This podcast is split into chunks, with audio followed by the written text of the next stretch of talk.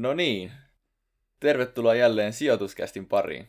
Joo, tervetuloa munkin puolesta. Tänään on kauan odotettu ajankohtaisjakso, että me oikeasti otetaan ensimmäistä kertaa minkään näköistä, niin kuin, tai annetaan minkään näköistä mielipidettä nykymarkkinatilanteesta. Me ei Joo. olla uskallettu puhua siitä vielä, nyt me uskalletaan. Ehkä uskalletaan. Otetaan vähän kantaa nykytilanteeseen. Miten tämä Rona on vaikuttanut tota, meidän Mikä? sijoittajien Mikä elämään. oli? Rona, corona. Joo. Tämä oli tämmöinen tota, niin kuin jargoni termi koronalle. Joo. Mutta joo, eli siitä hy- hyvänä segveinä niin, että miten nyt on tota, osittain koronasta selvitty, nyt ehkä vähän tota, uutta aallonpoikasta tullut Suomeen. Niin, miten niin kokonaan selvittää? Ei kun osittain selvitti. Osittain selvitty. Niin, niin tota, Meinaatko osittain selvityllä sitä, että osa on jo sairastanut tänne? niin kuin, niin, sen jälkeen kun se on käynyt kaikki läpi, niin sitten vasta ollaan niin kuin valmiita. Ei, mutta tota, ainakin markkinat, etenkin osakemarkkinat, niin nyt haluan katsoa tulevaisuuteen jo selkeästi, niin öö, mihin suuntaan me ollaan nyt sun mielestä menossa tässä tilanteessa?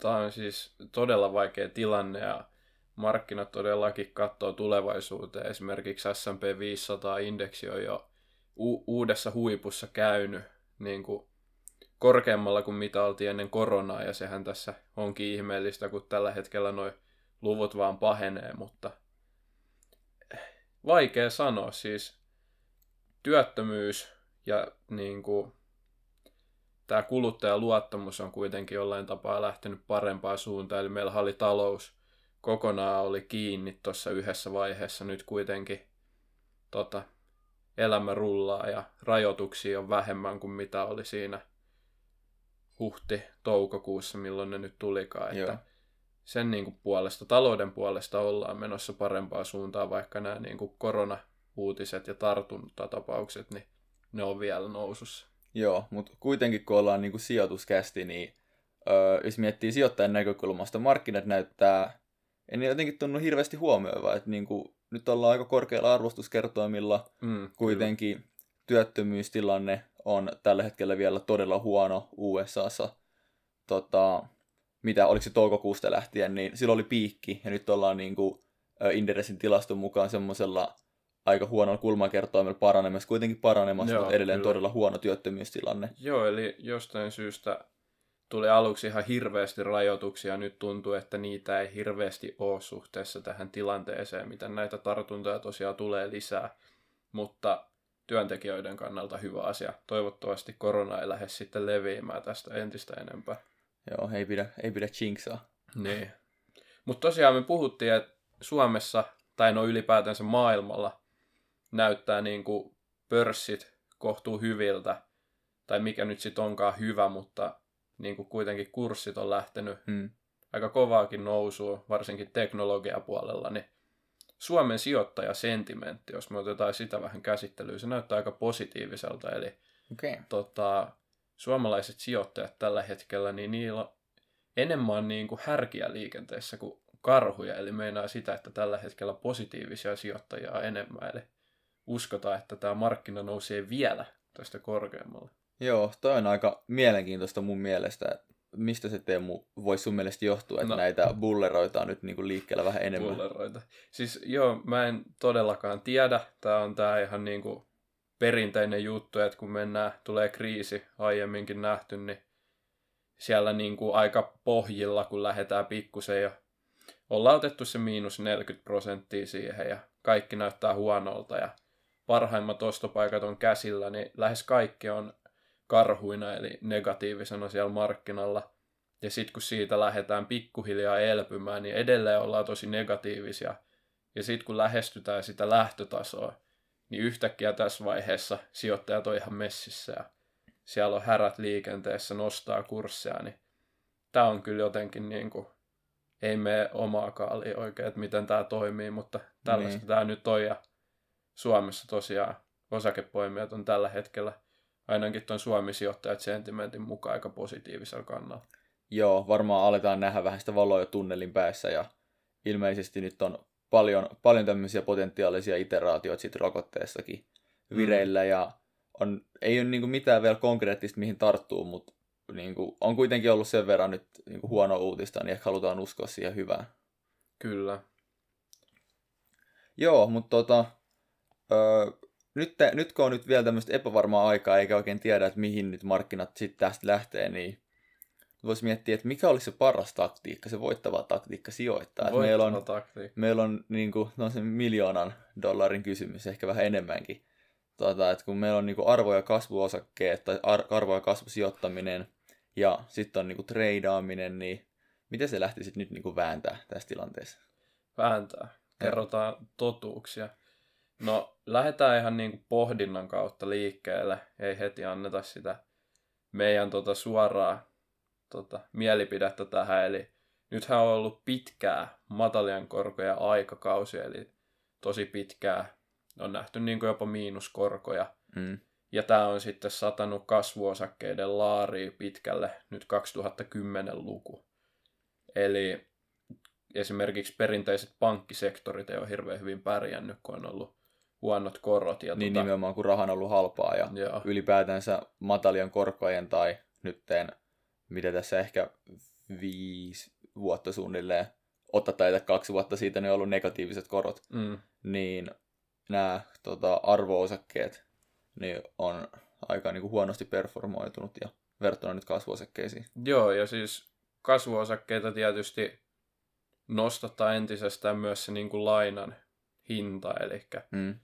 Aika halvalla lapulla on saatu lainaa ja se kasvu on ollut tosi niin kuin helppo saada ja pystytty kannattavasti kasvamaan näiden korkoja ansiosta, niin se on, se on sitten antanut kasvuosakkeille nyt viimeiset noin 10 vuotta aika kovaa tuottoa, kun taas arvoosakkeet on jäänyt ihan totaalisesti kyydistä. Niin kun raha on ollut halpaa, niin on ollut hyvä tehdä investointeja. Kyllä, eli arvoosakkeet, no ei tietenkään kaikki, mutta osa on jäänyt kyydistä. Se, että pankkisektorilla ää, per, nämä niin kuin perinteisimmät arvoosakkeet on jämähtänyt niin, niin tota huonoon tuottoon, niin se sitten vie sitä koko arvoosakkeiden sektoria niin kuin keskiarvollisesti huonompaa suuntaan vielä.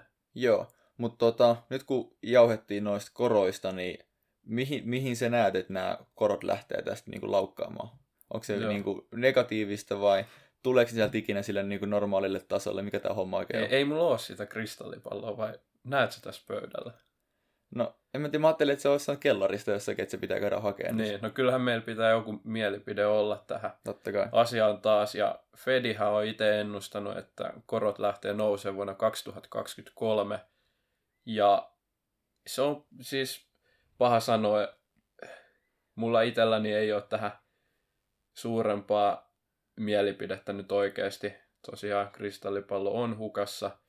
Saa nähdä, pitääkö Fedin ennusteet paikkansa, mutta jos ne 2023 lähtee nouseen, niin se on mielenkiintoista nähdä, että miten kasvu- ja sarvuosakkeet lähtee sitten performoimaan. Ja nyt luulisi, että kasvuosakkeilla se suunta ei voi olla niin kuin huonompaa suuntaa niin kuin tuotto-odotuksella, koska isot korot, niin ne ei, ole, ne ei missään nimessä ole hyvä asia kasvuosakkeille. Kyllä.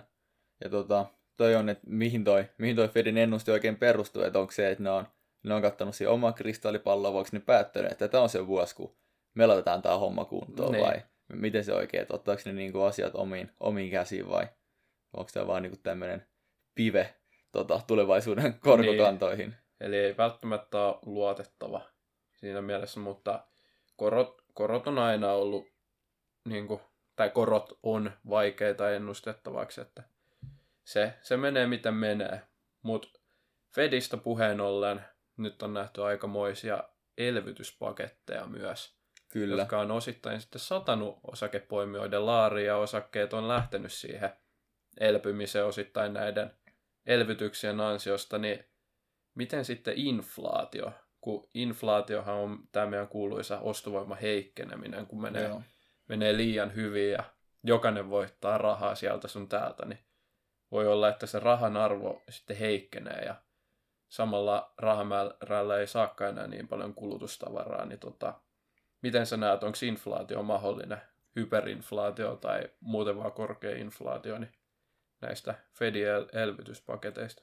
Joo, hyvä, että sä mainitsit ton hyperinflaation tai ylipäätänsä niin kuin liian korkean, painosanalla liian korkean inflaation, koska inflaatio silloin kun se on hallittua noin parissa prosentissa, niin on oikeasti aika hyvä asia ja niin kuin se on semmoista, tota, mitä kasvavat, kehittyvät markkinat niin tarvitsee. Joo. Miksi ne sitten tarvitsee tätä inflaatiota, jos on niinku ostovoima heikkenemistä, eli saadaan vähemmän tavaraa, kuluttajat saa vähemmän tavaraa, mitä aikaisemmin saanut, ja rahan arvo on huonompi nyt sitten kuin aikaisemmin, kun tätä inflaatiota tulee, niin miksi ihmeessä on hyvä asia, miksi tähän halutaan? No se pieni inflaatio, niin se tota, kannustaa kulutusta ja se kannustaa niin kulutuksen lisäämistä, joka sitten luo tämmöistä terveellistä markkinan kasvua. Okei, okay, niin eli jos tota, raha on kohta arvottomampaa, niin kannattaa tulla se nyt ja saat jotain fyysistä siihen tilalle, minkä arvo, no todennäköisesti heikkenee, mutta,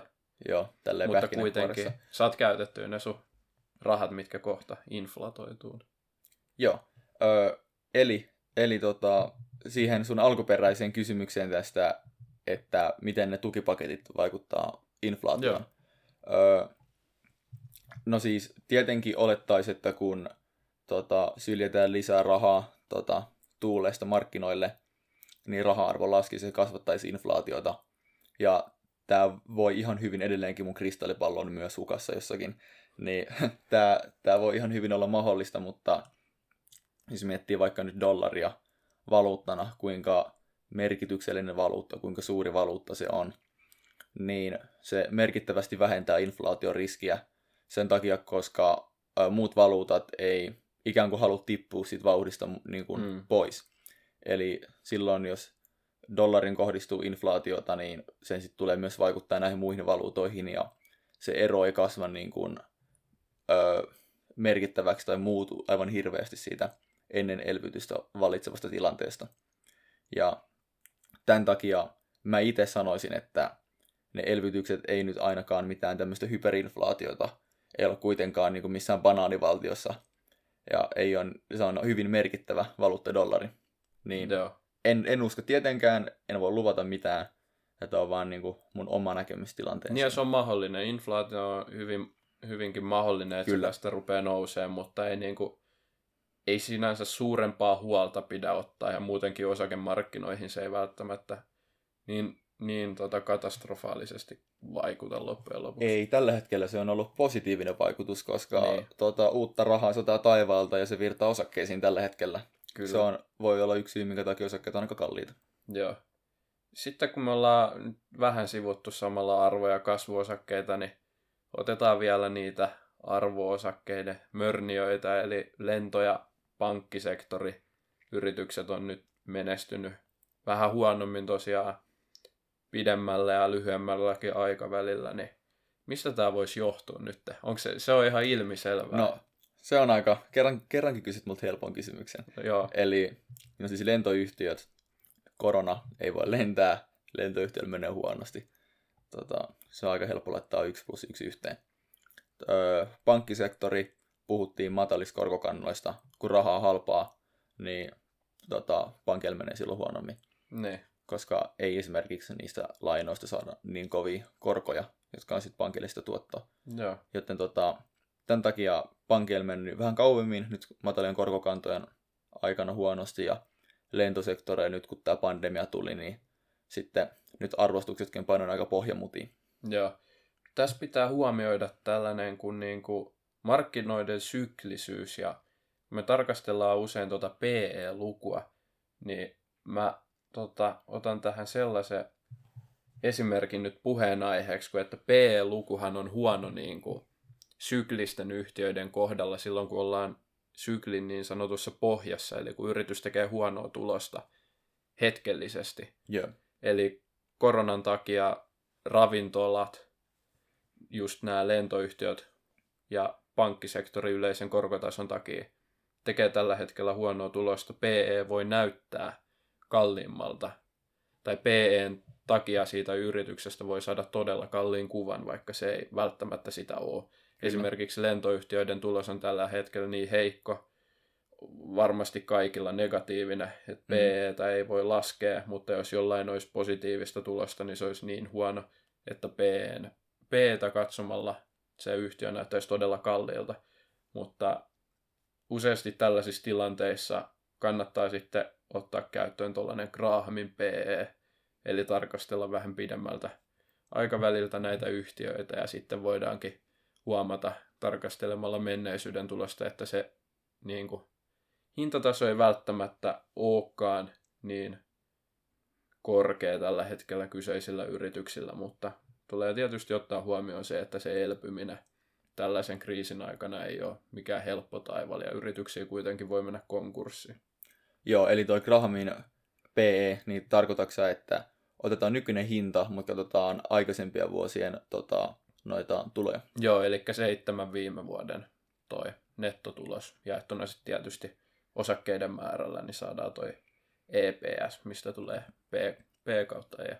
Joo, ja tämän ö, luvun takana on siis Benjamin Graham, eli tämmöinen kuuluisa arvosijoittaja. Ei ole kysynyt Graham Keksistä Joo. esimerkiksi. Hauska vitsi. Kiitos, ne on mun tota, erikoisalaa. Mutta tota, joo, joo, eli ö, onko sitten sun mielestä näillä ö, arvo, enemmän niin kuin näihin arvosijoituksiin kuuluvilla sektoreilla, niin potentiaalia, kun nyt arvostukset on aika... Niin. Tota, no ainakin nyt, no mennään vaikka noihin lentoyhtiöihin, ne on hyvin helppo esimerkkejä. Arvostukset on hyvin pohjamuudissa tällä hetkellä. Mm. Niin näetkö että sieltä löytyy semmoisia timantteita voittajia nyt oikein niin. pikeillä? Niin, tai arvostukset voi näyttää kalliilta, mutta ne hinnoitellaan kuitenkin alas ja se johtuu just siitä niin kuin heikentyneestä tuloksentekokyvystä, mm. niin totta kai siis sieltä varmasti löytyy jackpotteja, jos ei lentosektorilta, niin jostain. Aina löytyy jotain jackpotteja, mutta se pitää tietysti ottaa huomioon, että missä se riskituottosuhde on kaikista paras. Eli yeah. riskikorjattu tuotto-odotus ja lentoyhtiöillä tällä hetkellä se on aika huono, koska riskit on suuret ja tulevaisuuden näkymät on aika sumeet. Me ei tiedetä vielä mihin suuntaan lentoyhtiöillä tulee elpyminen lähtemään. Onko se hyvää elpymistä vai mennäänkö konkurssiin jopa. Mutta sellaiselle riskiä kaihtamattomalle ihmiselle lentoyhtiöissä voi olla, voi olla sitten sellainen hyvä sijoituskohde. En lähtisi nyt itse suosittelemaan, mutta... Ei, kun nyt sun pitää kertoa meille se yksi yhtiö, yksi mille pitää laittaa kaikki rahat, ja sitten tulee niitä tota, jäätäviä voittajia. Joo, tämä ei ole sijoitusvinkki, mutta laittakaa mieluusti sitten vaikka kotimaiseen, eli kyllä se Finnair pitää olla ottamatta sen enempää kantaa, että onko Finnair oikeasti nyt parempi kuin nämä ulkomaalaiset, mutta no, ainakin suomalaista tuottaa. Mä taas sanon, että älkää laittako rahaa Finnairiin. No niin. Sieltä tuli nyt, miettikää kumpaa uskotte. Tota, mä vai Teemu. Mutta joo, tota, mihin suuntaan me nyt mennään? Mikä, mikä tämä homma nyt oikein on? Mikä on niinku sun yhteenveto tästä kaikesta? Joo, nyt me kiteytetään tämä niinku, oikein, me annetaan se fakta. Tähän niinku, nyt tulee totuus Kevin ja Teemun suusta. PE ja PB-luvut puhuttiin jo vähän aikaisemmin, niin näyttää todella kalliilta tällä hetkellä osakkeet. Yeah. Ja historiallisesti näillä arvostuskertoimilla tosiaan, niin kymmenen vuoden tuotto-odotus on ollut tosi heikko, lähemmäksi nollaa prosenttia. Ja P-luvussa tulee muistaa se syklisyys.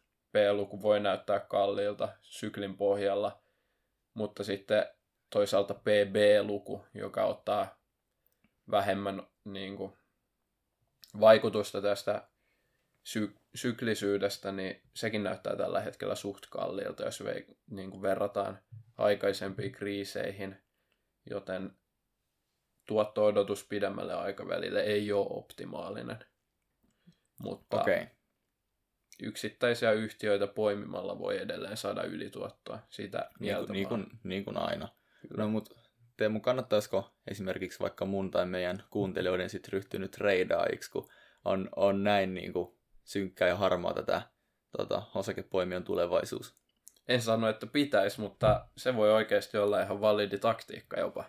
Eli jos, jos siellä on jotain treidauksesta innostuneita, niin nyt, nyt voisi olla se hyvä aika kokeilla itse asiassa. Ja Nyt, ne, nyt ne graafit ja liukavat keskiarvot tulille Niin. ja tykittää ylituottoa treidaamisen avulla. nyt, nyt kyse on niin kuin nimenomaan siitä hinnoittelusta yksittäisten yhtiöiden kohdalla ja vähemmän siitä niin kuin, tota, yleisen markkina-ajoittamisesta. Eli tällä hetkellä todennäköisesti on vaikeaa ajoittaa markkinaa pitkällä juoksulla näiden arvostuskertoimien takia, mutta itse lähtisin ja lähdenkin hinnoittelemaan yksittäisiä yrityksiä, oli ne sitten arvo- tai kasvuosakkeita ja avoimin mielin hyväksyn tällä hetkellä myös arvoosakkeita salkkuun, mikäli sieltä fiksusti hinnoiteltuja yhtiöitä tulee vastaan. Arvo-osakkeita. Koska- Tämä kyllä. on nyt teemu sun brändiä vastaan. Tämä on ihan uusi juttu, mutta Joo. mulla on nyt painotusta niin paljon kasvuosakkeissa, jotka tällä hetkellä näyttää kaikista kalleimmilta, niin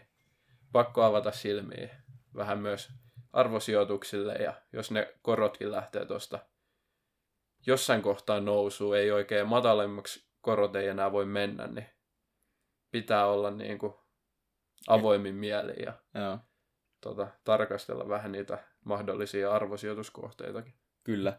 Se on jännä, että vaikka sä sanot tällä lailla, että tulevaisuus näyttää harmaalta ja synkältä ja kaikki on hirveitä ja pitäisi vaan lopettaa, lopettaa suunnilleen sijoittaminen nytten, niin silti Suomessa on ennätysmäärä osakkeen omistajia ja Mm. suomalaiset on niin kuin kaulaa, kaulaa myöten nyt syvällä niin kuin osakeomistuksessa, että käteispaino ei ole hirveän paljon kuitenkaan. Joo, itse asiassa tässä nähdäänkin korrelaatio siihen, niin kuin minkä takia pitkän aikavälin tuotto-odotus on sitten näin matala, niin yksi syyhän on se, että Suomessa tällä hetkellä ollaan niin härkämäisiä, ollaan positiivisella kannalla jostain kumman syystä edelleen, tai nyt itse asiassa vasta mennään härkämäisemmiksi, joka on niin kuin aika kaiken järjen vastasta. Öö, tosiaan ennätysmäärä suomalaisia osakkeenomistajia, käteispaino pienenee jatkuvasti. Ja ainakin viimeksi, kun mä sen tsekkasin, toivottavasti en ole väärässä tälläkään hetkellä, mutta tosiaan käteispaino on suht pieni, koska on niin kuin, koko ajan enemmän osakkeenomistajia Suomessa ja ost- ollaan ostettu pitkin tätä kesää ja nyt alkanutta syksyä osakkeita, niin sehän tarkoittaa sitä, että potentiaalisia ostajia on koko ajan vähemmän ja ostot kuitenkin vauhdittaa sitten osakemarkkinoita.